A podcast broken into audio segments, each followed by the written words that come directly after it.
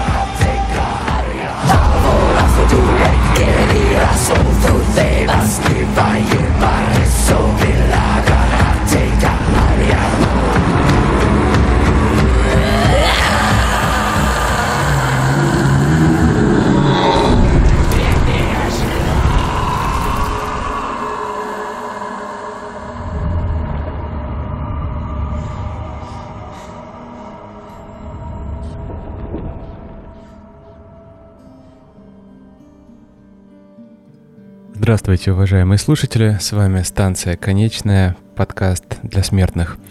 Вот такая у нас сегодня заставка необычная. Я решил немного атмосферы добавить, потому что эпизод сегодня у нас будет действительно огненный. Я обещаю, потому что я очень много времени и сил потратил для того, чтобы найти информацию для него, сделать его очень насыщенным и разнообразным. Сегодня мы начнем с темы похорон у викингов. И первый, самый древний вид похорон — это трупосожжение, то, о чем говорил Один в речах Высокого, младший Эдди. Самый древний обычай, его описание вы можете найти у Ибн Фадлана. Я опять сошлюсь на похороны Руса, потому что некоторые исследователи, как я понимаю, не до конца уверены, что это был Рус. То есть, возможно, эти, этот обряд производился для варяга, который был в землях русов. Но так получилось, что Ибн Фадлан попал вот как раз на эти похороны. Или, возможно, они были общие, эти ритуалы, и для славян, и для скандинавов. Так или иначе, я рекомендую вам прочитать описание, оно довольно подробно, несколько страниц печатных. И там есть подробности, о которых я умолчал, ну, по этическим соображениям, потому что обсуждать их, ну, мне кажется, не очень корректно. Э, на публике. Почитайте, там действительно интересно. Так вот, добавить к этому мне особо нечего, потому что описание очень точное. Почему именно сожжение? Ну, насколько я понимаю, сейчас исследователи считают, что сожжение способствовало скорейшему переносу души в Асгард, в Альхалу, а людей, которые не, вернее, покойные, которые не прошли этот обряд, они попадали в Хель. Видимо, именно так представляли себе и древние викинги. И косвенно мы можем найти свидетельство этого в сагах. Я расскажу, как происходило сначала, сначала обряд сожжения, как он, как он упоминался в сагах, а потом почему перешел переход к другим э, видам похорон. Так вот, есть замечательная сага, которая называется сага о Харальде Прекрасноволосом. Это историческая личность, это первый объединитель норвежских королевств, правитель Норвегии. И он, как и другие конунги, имел обычай путешествовать по своим владениям, останавливаться в разных селениях и проводить там пиры. Ну, вернее, селения устраивали пиры в его честь, в честь его дружины. Это назывались пиры Вейцла. Так вот, таким образом он в первую очередь кормил свою дружину, собирал подати, и во вторую очередь своим присутствием как бы освещал вот эту вот землю, давал людям благополучие. Почему это так было, почему существовало такое поверье, я расскажу чуть позже, когда буду рассказывать о душе. Так вот, э, Харальд приехал в одно из селений. Это было зимой, и был праздник июль, который потом стал Рождеством христианским. Вернее, как так совпало, что, ну, как и у многих народов, э, зимние празднества языческие потом стали Рождеством. Так вот, он праздновал, и к нему подошел знающий человек, как это называется. То есть он был колдун, ведун, его звали Сваси. Сваси был не норвежец, он был фин, а финны во всех сагах исландских и норвежских слыли как э, люди-колдуны. То есть они действительно владели какими-то магическими знаниями. Так вот, он пригласил Конунга в свой дом, и там он увидел дочь Сваси, прекрасную Снефрит. Он сразу в нее влюбился, она поднесла ему мед, видимо, что-то в меду было подмешано, потому что он взял ее в жены буквально сразу. Она родила ему четверых сыновей и скончалась. И три года он не хоронил ее, она лежала в своей кровати, он горевал, тосковал, забросил все свои дела как конунг, не ходил в походы, забыл о благополучии народа, тосковал, горевал. Люди, близкие к нему, решили открыть правителю глаза и попросили его переменить платье у покойной. Он не понимал, что она умерла, он думал, что она спит. Он решил переменить платье, и в это время он увидел, что это уже разлагающийся труп. Вот эта пелена с глаз его упала, и он наконец-таки решил провести обряд похорон, обряд сожжения, для того, чтобы дать душе успокоение. Но этот обряд происходил уже в те времена, когда происходило захоронение в курганах. И как этот э, обряд начался? Дело в том, что, как пишет Снори Сторлсон, у Одина, не у бога Одина, а у легендарного Одина, первого правителя, был сын Фрейр. Он тоже считался богом, разумеется, живым. То есть вот эти личности, как я уже рассказывал, божественные, человеческие, они сопоставлялись. Так вот, Фрейр умер. Когда он жил, это был золотой век, то есть был урожай постоянно, каждый год очень богатый, процветало его царство, люди его очень любили. И когда он умер, три года целых скрывалась его смерть, то есть э, его окружение говорило, что правитель решил отойти от дел, он живет в Кургане, то есть в холме, он там сделал себе какой-то дом, подземную палату, и там он живет. И три года собирались подать от имени Фрейра, три года ему в эти палаты вносили какие-то кушания, ну вот ближний круг. В общем, от народа скрывали, что правитель умер, чтобы не пугать э, народ, чтобы вот это вот процветание не заканчивалось. В конце концов пришлось признаться, что правитель мертв. Тогда ему воздали божественные почести, решили не э, хоронить его по обряду сожжения, а оставить его в этом же кургане и приносить ему жертвы прямо рядом с этим курганом. Так возник обряд захоронения в кургане под землей без сожжения – отец Харальда Прекрасноволосого был захоронен по такому же обычаю, но там была история еще более чудная. Дело в том, что э, его отец, Хальфдан Черный, был также очень успешным конунгом, он дал людям процветание, э, при нем были очень богатые урожаи, и когда он умер, возник спор между его вассалами, где именно хоронить короля. Они спорили-спорили и в конце концов пришли к такому решению. Нужно разделить тело на четыре части и захоронить его в разных частях страны, чтобы он давал благоденствие людям и после смерти, когда они ему приносят жертвы. То есть его тело, его мощи э, стали таким фетишем, которые давали людям удачу и благоденствие даже после смерти правителя. Впоследствии курганы стали делать именно как жилища, то есть это не была какая-то темная могила, это был подземный дом с окнами, с дверями, они могли быть потом впоследствии засыпаны, или просто естественный процесс какой-то происходил, что эти окна и двери были засыпаны. Но, в общем, когда археологи находили курганы конунгов, они выглядели как палаты. В палатах было все.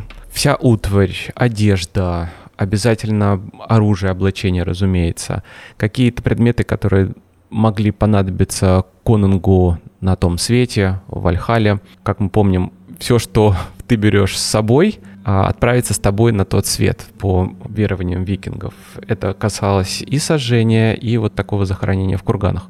Конунгов отправляли на тот свет последний путь не только в их жилище, еще э, хоронили их целых ладьях. Я об этом упоминал. Буквально ладьи закапывали, насыпали над ними курганы, могильные холмы. Если это было захоронение более скромное, там обходились лодками, но конунгов также вот хранили в целых ладьях. Вот одна, наверное, самая, самая известная лодка, найденная в погребении, принадлежит матери Хальфдана Черного и бабушки Харальда Прекрасноволосого, ее звали Аса или Оса. Она была королевой. Вот ее ладья была самой богатой. Причем в ладье было все буквально. Там были, была повозка, там были сани, там была служанка, большое количество нарядов, обувь, э, облачения какие-то, ковры. И все это прекрасно сохранилось вот до наших дней, до, по-моему, 19 века. В 19 веке был раскопан этот курган. Почему сохранился? Потому что над кораблем, над этой ладьей был насыпан холм из очень плотной глины. Она буквально законсервировала этот корабль, и он э, достался археологам в прекрасном состоянии. Если хотите, можете посмотреть фотографии и видео. Называется она «Осибергская ладья» и сейчас э, экспонируется в музее кораблей викингов в Осло. Еще одна функция курганов, разумеется, была социальная, семейная, так скажем, даже э, политическая. Дело в том, что курганы предков — это доказательство твоего права на владение этой землей, на то, что ты достоин здесь жить, и ты будешь за нее сражаться в случае нападения или в случае, если вдруг эта земля достанется врагу. Ты должен будешь ее отбить, потому что именно там расположена могила твоих предков. Вокруг курганов, разумеется, складывался собственный ритуал. Это э, жертвоприношение предкам, то есть это культ предков уже довольно развитый был. Причем курганы существовали в Европе, в северной части. До сих пор их существует тысячи курганов, буквально. Они отмечены на картах. Э, если кому интересно, можно посмотреть европейские карты курганов. Там действительно огромное количество их до сих пор сохранилось. Так вот, все они использовались как э, такие вот места, места ритуалов. В христианскую эпоху они стали использоваться часто как межевые знаки. Следующая тема, о которой я хотел бы поговорить сегодня, это восприятие викингов, то, как они понимали свой жизненный путь, как они чувствовали его. Если вы слушали предыдущий эпизод, вы уже примерно представляете, что фатализм, наверное, это то самое слово, которым можно назвать мироощущение викинга. Все конечно. Боги смертные, наш мир конечен, который должен сгинуть в пламени Рагнарёка. Все это предопределено. И, естественно, судьба каждого человека тоже предопределена уже с его рождения, а может быть даже и до рождения. И отвечали за это три сестры, Урт, Верданди и Скульт, три сестры Норны, прошлое, настоящее и будущее. Они плели нити судьбы человека и обрезали их. Скульт как раз была та самая Норна, которая обрезала нить человека. А вот этот вот жизненный путь, который представлялся в виде нити, который человек должен прожить и пройти, назывался Вирд. И Скульт сопровождала Валькирии в бою, чтобы указать на тех воинов, которые должны пасть, которым она вот же отрезала нить их судьбы. И именно поэтому очень популярно были гадания какие-то. Постоянно люди пытались предсказать, узнать свой вирт, узнать, что им уже вот норны сплели. Потому что уже все предопределено. Главное найти способ узнать, что человека впереди, какова его вот судьба уже готовая, когда она закончится. Даже сам Один для того, чтобы знать вот эти вот магические символы, руны, а, принес себя в жертву. Но я об этом тоже чуть позже упомяну обязательно. Так вот, фатализм — это то, что сопровождало викинга. Возможно, именно это помогало им а, быть сверхлюдьми даже по меркам своего времени. То есть это были действительно неустрашимые, отважные воины, мореплаватели, завоеватели, люди, которые буквально двигали европейскую цивилизацию, ее северную часть. Ну а теперь поговорим о душе. У викингов не было такой, такого дуального представления о качествах телесного и бестелесного, как в христианстве, например, было это. То есть не было противопоставления души и тела, и больше ничего. Между ними существовали такие переходные стадии или просто качество человеческой личности, человека как вот а, какого-то субъекта. Так вот, кроме души, того, что отделялось от смертного тела и отправлялось в Вальхалу или в Хель, и оно сохраняло форму человека в момент его смерти, было еще несколько компонентов, которые сопровождали человека от его рождения и, возможно, даже переживали его смерть. Их было четыре. Первый из них это хугар или мысль, разум. Хугур мог покидать тело в виде животного, например, и когда человек пребывал в трансе или во сне. И вот это вот покинувшее тело мысль, разум мог путешествовать, даже подчиняясь воле человека. Если это был колдун, шаман, он мог, ну, войдя в транс, управлять своей мыслью на расстоянии. Когда мысль выходила из тела, оно приобретало форму, и эта форма называлась хаммер. Хаммер это так и переводится, форма кожа. Хаммер мог быть в виде птицы, в виде зверя, волк, медведь. А, то есть это уже что-то с оборотничеством было связано. И действительно, вот эта вот форма была осязаема, то есть ее можно было видеть. Третий компонент — фюльгия. Фюльгия обычно представлялась в виде женщины, и она являлась обычно во сне. Она не изменяла свой вид, она человека а, сопровождала всю его жизнь и являлась ему перед какими-то важными событиями в его жизни чтобы подсказать ему, посоветовать. Здравствуй, Юнг. А, так вот, Фюльгия очень тесно связана с понятием судьбы у викингов. Фюльгия могла сохраняться после смерти человека. Ее можно было наследовать.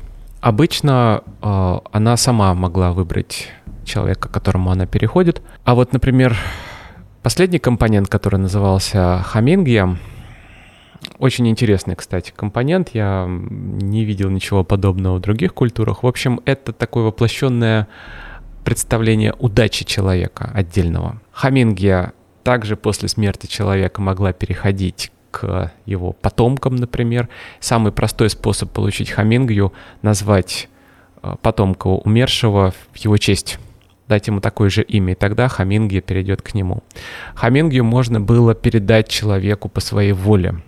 То есть как бы, как бы завещать ее, как э, это делают э, ведьмы-колдуны вот, в славянских мифах, в поверьях. Они могут передать свой злобный дар своему потомку или другому человеку.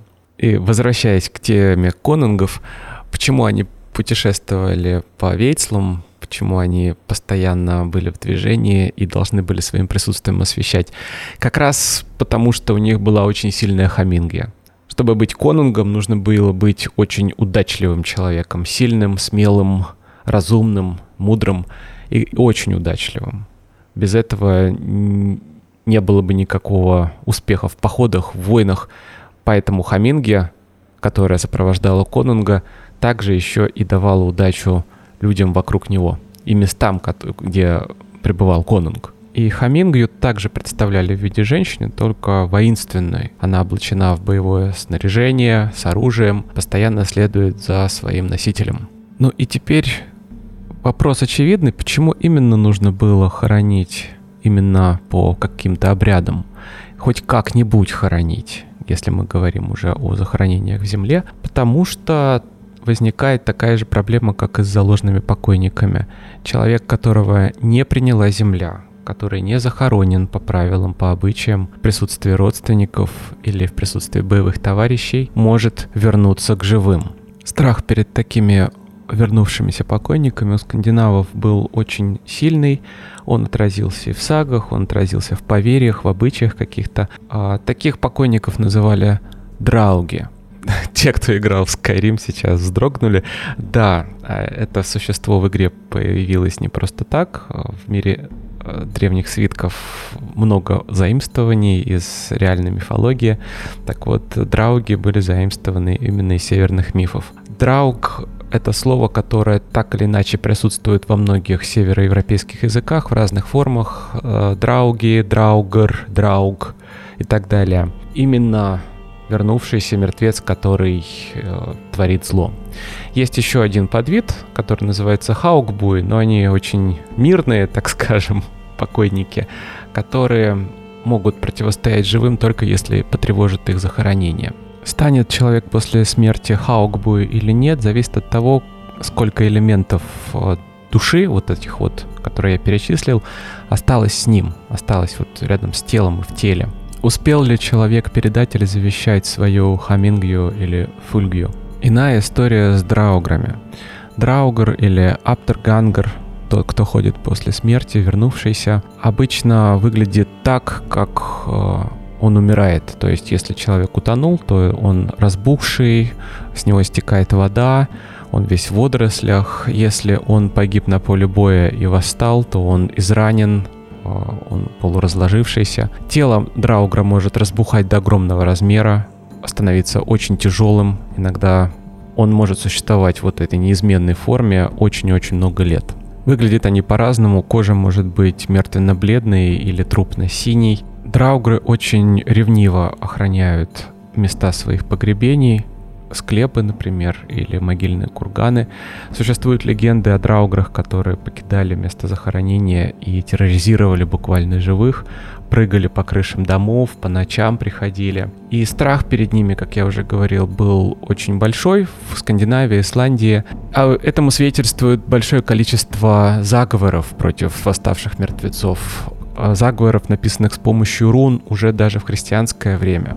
Руны выцарапывались на могильных камнях, чтобы удержать покойника на месте. Выцарапывались на стенах домов, чтобы отпугнуть этих восставших мертвецов от жилищ живых. Кроме сверхъестественной силы, драугры еще владеют и магическими способностями. Они могут предсказывать будущее обычный способ узнать будущее в сагах и скандинавских мифах — это спросить мертвеца, разбудить его. И мертвец поведает тебе твою судьбу. Также драугры могут превращаться в разных животных, изменять свое обличье. И, кстати, э, есть такой обычай в Исландии, ну, я не знаю, как в современной Исландии, но вот в христианское время в Исландии был обычай в ночное время путникам в дверь стучать три раза, потому что драугры так сделать не могут. Ну и как это отразилось в сагах? Я вам несколько саг сейчас почитаю, краткое содержание их.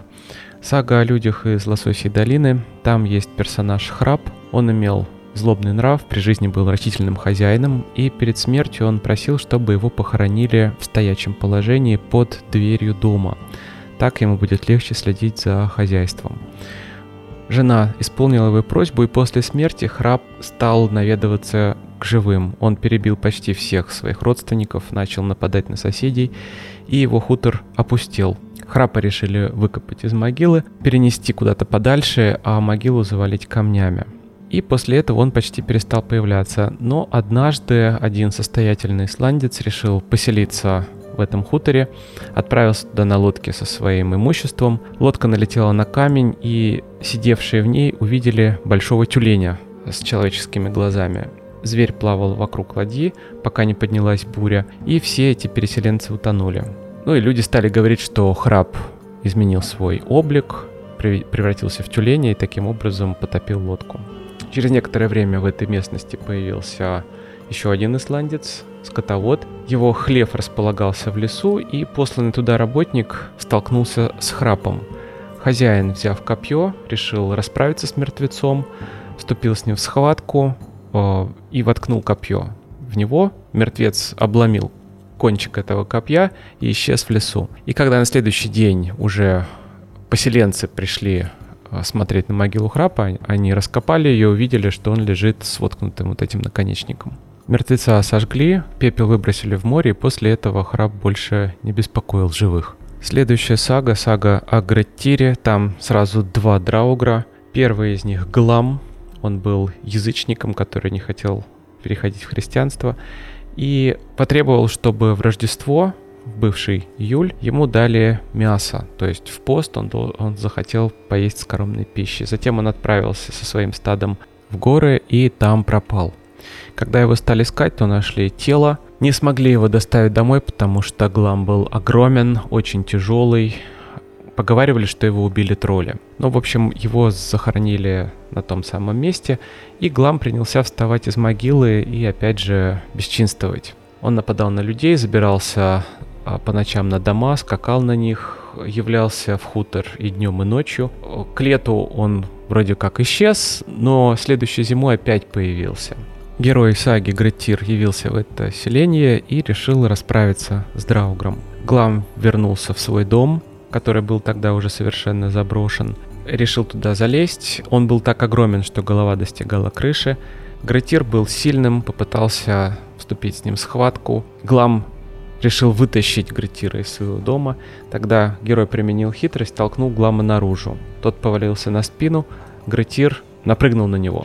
Тут из-за туч вышла луна, и Гретир увидел взгляд мертвеца. Он признался, что от этого взгляда впервые в жизни содрогнулся и не в силах был поднять меч, чтобы прикончить выходца из могилы. Мертвец произнес свое заклятие и напророчил Гретиру, что после встречи с ним он лишится удачи, будет объявлен вне закона, а взгляд мертвеца до самой смерти будет перед его глазами. После этого Гретир отрубает ему голову и кладет ее между ног. Так обычно поступали с вампирами, например.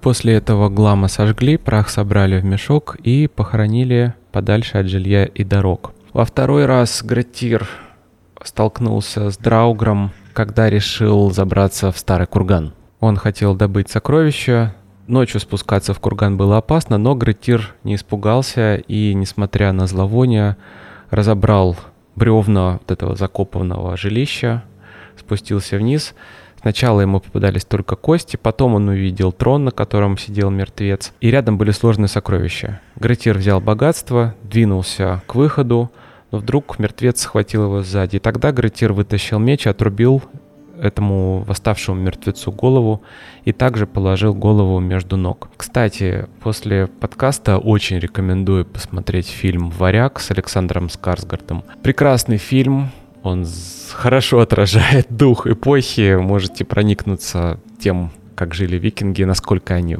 были людьми, не страшащимися смерти, насколько они были к ней близки. И вот там есть очень хороший эпизод, где главный герой также забирается в курган для того, чтобы взять оружие оттуда.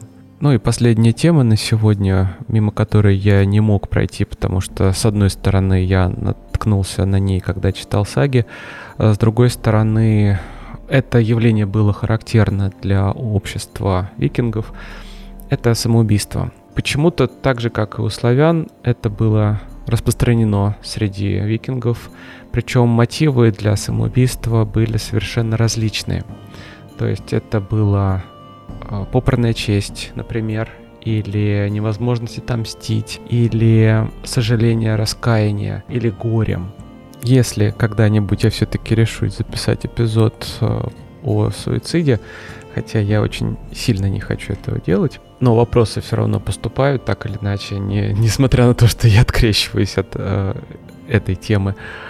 А я обязательно расскажу о Дюргейме, о его классификации. Если хотите, почитайте сами. Основополагающая работа суицидологии, написанная в начале 20 века. Э, работа называется «Самоубийство». Так вот, был еще и один повод для самоубийства, совершенно рациональный, это геронтицид. То есть э, решение самого человека или решение общины, его убийства, это пожилые. Геронтицид — это убийство, самоубийство пожилых людей, которые становятся обузой, которые не могут обеспечивать себя сами.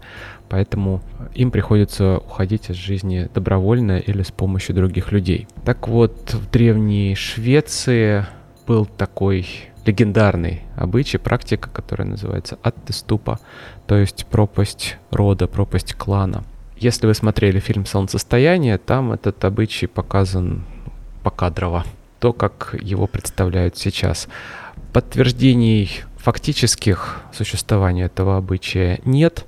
Он встречается только в сагах, Сага называется о Гау, сага о Гаутреке, исландская сага, и там описан обычай э, Тарнтернестапи, который очень похож на Аттеступа, но современные шведские исследователи всячески отрицают его реальное существование. Вообще Аттеступа — это пропасть, и так называют вот такие вот разломы в земле, куда, по легенде, старики сбрасывались сами для того, чтобы не, не быть обузой для остального сообщества. Из письменных источников с упоминанием этого обычая нам доступно только два, причем это не шведские летописи, это косвенные свидетельства.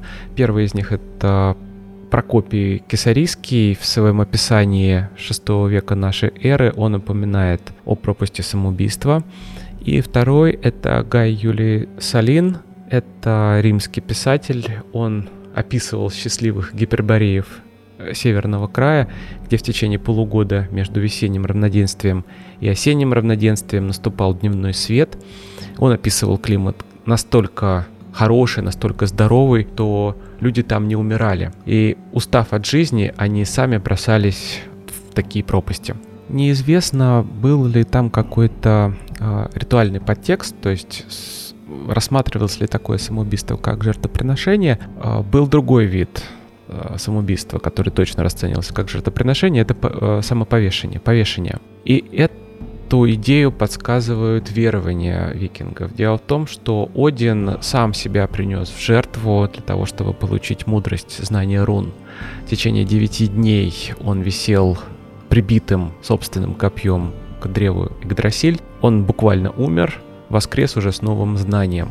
Его отражение, историческое отражение, вот тот самый легендарный Один, который был первым королем, а также покончил с собой на смертном одре, он умирал от болезни, но он не хотел умереть так, он хотел умереть в бою, как это подобает достойному воину, поэтому он э, порезал себя копьем для того, чтобы умереть от оружия. Ну и люди, которые приносили себя в жертву Одину, обычно делали это через повешение. Сам Один в речах Высокого называется как Хангагуд, то есть повешенный. Знаю, висел я в ветвях на ветру девять долгих ночей, пронзенный копьем, посвященный Одину, в жертву себе же, на дереве том, чьи корни сокрыты в недрах неведомых.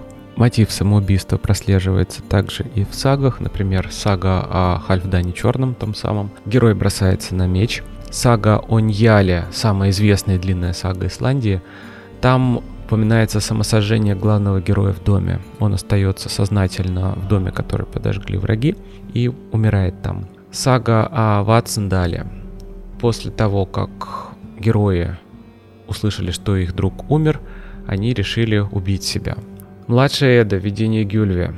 Нанна, супруга бога Бальдра, того самого прекрасного бога, умершего, совершает самоубийство при виде мертвого мужа. Сага о Вельсунгах.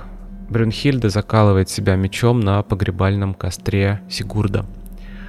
Саксон Грамматик также рассказывает историю об Асмунде, который погиб в битве, пытаясь отомстить за сына.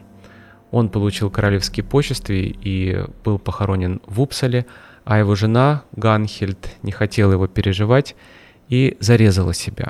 По-видимому, самоубийство не расценивалось как неблаговидный поступок, как грех в нашем понимании, потому что самоубийцы попадали в Вальхалу, а не в Хель.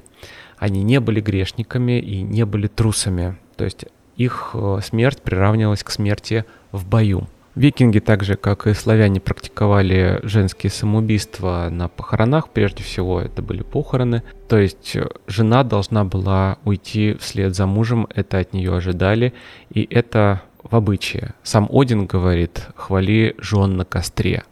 То есть жена действительно должна была следовать за мужем и в смерти.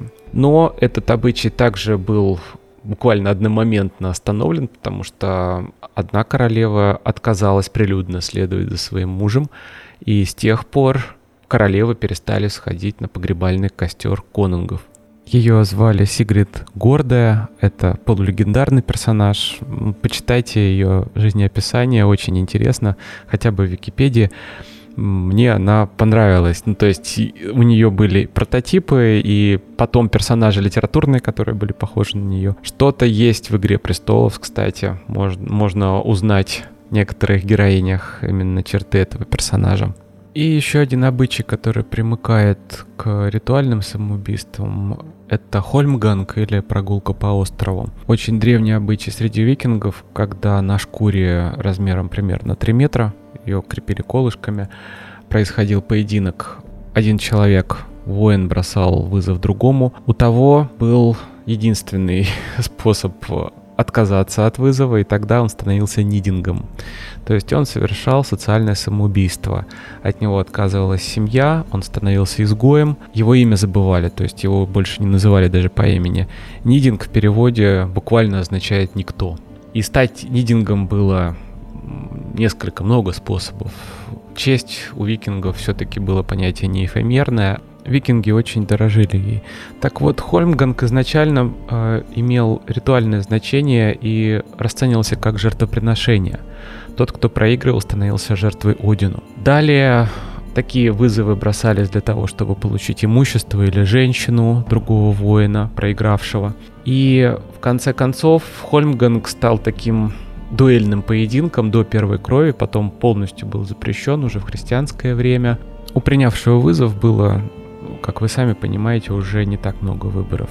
Буквально или победить, или умереть, ну или потерять честь, если он отказывается. То есть в каком-то смысле это было самоубийством. Ну что ж, я надеюсь, сегодняшний эпизод вам понравился. Скоро будет новый полустанок, новый эпизод. Мы от мифов переходим к современности. Помните, жизнь прекрасна.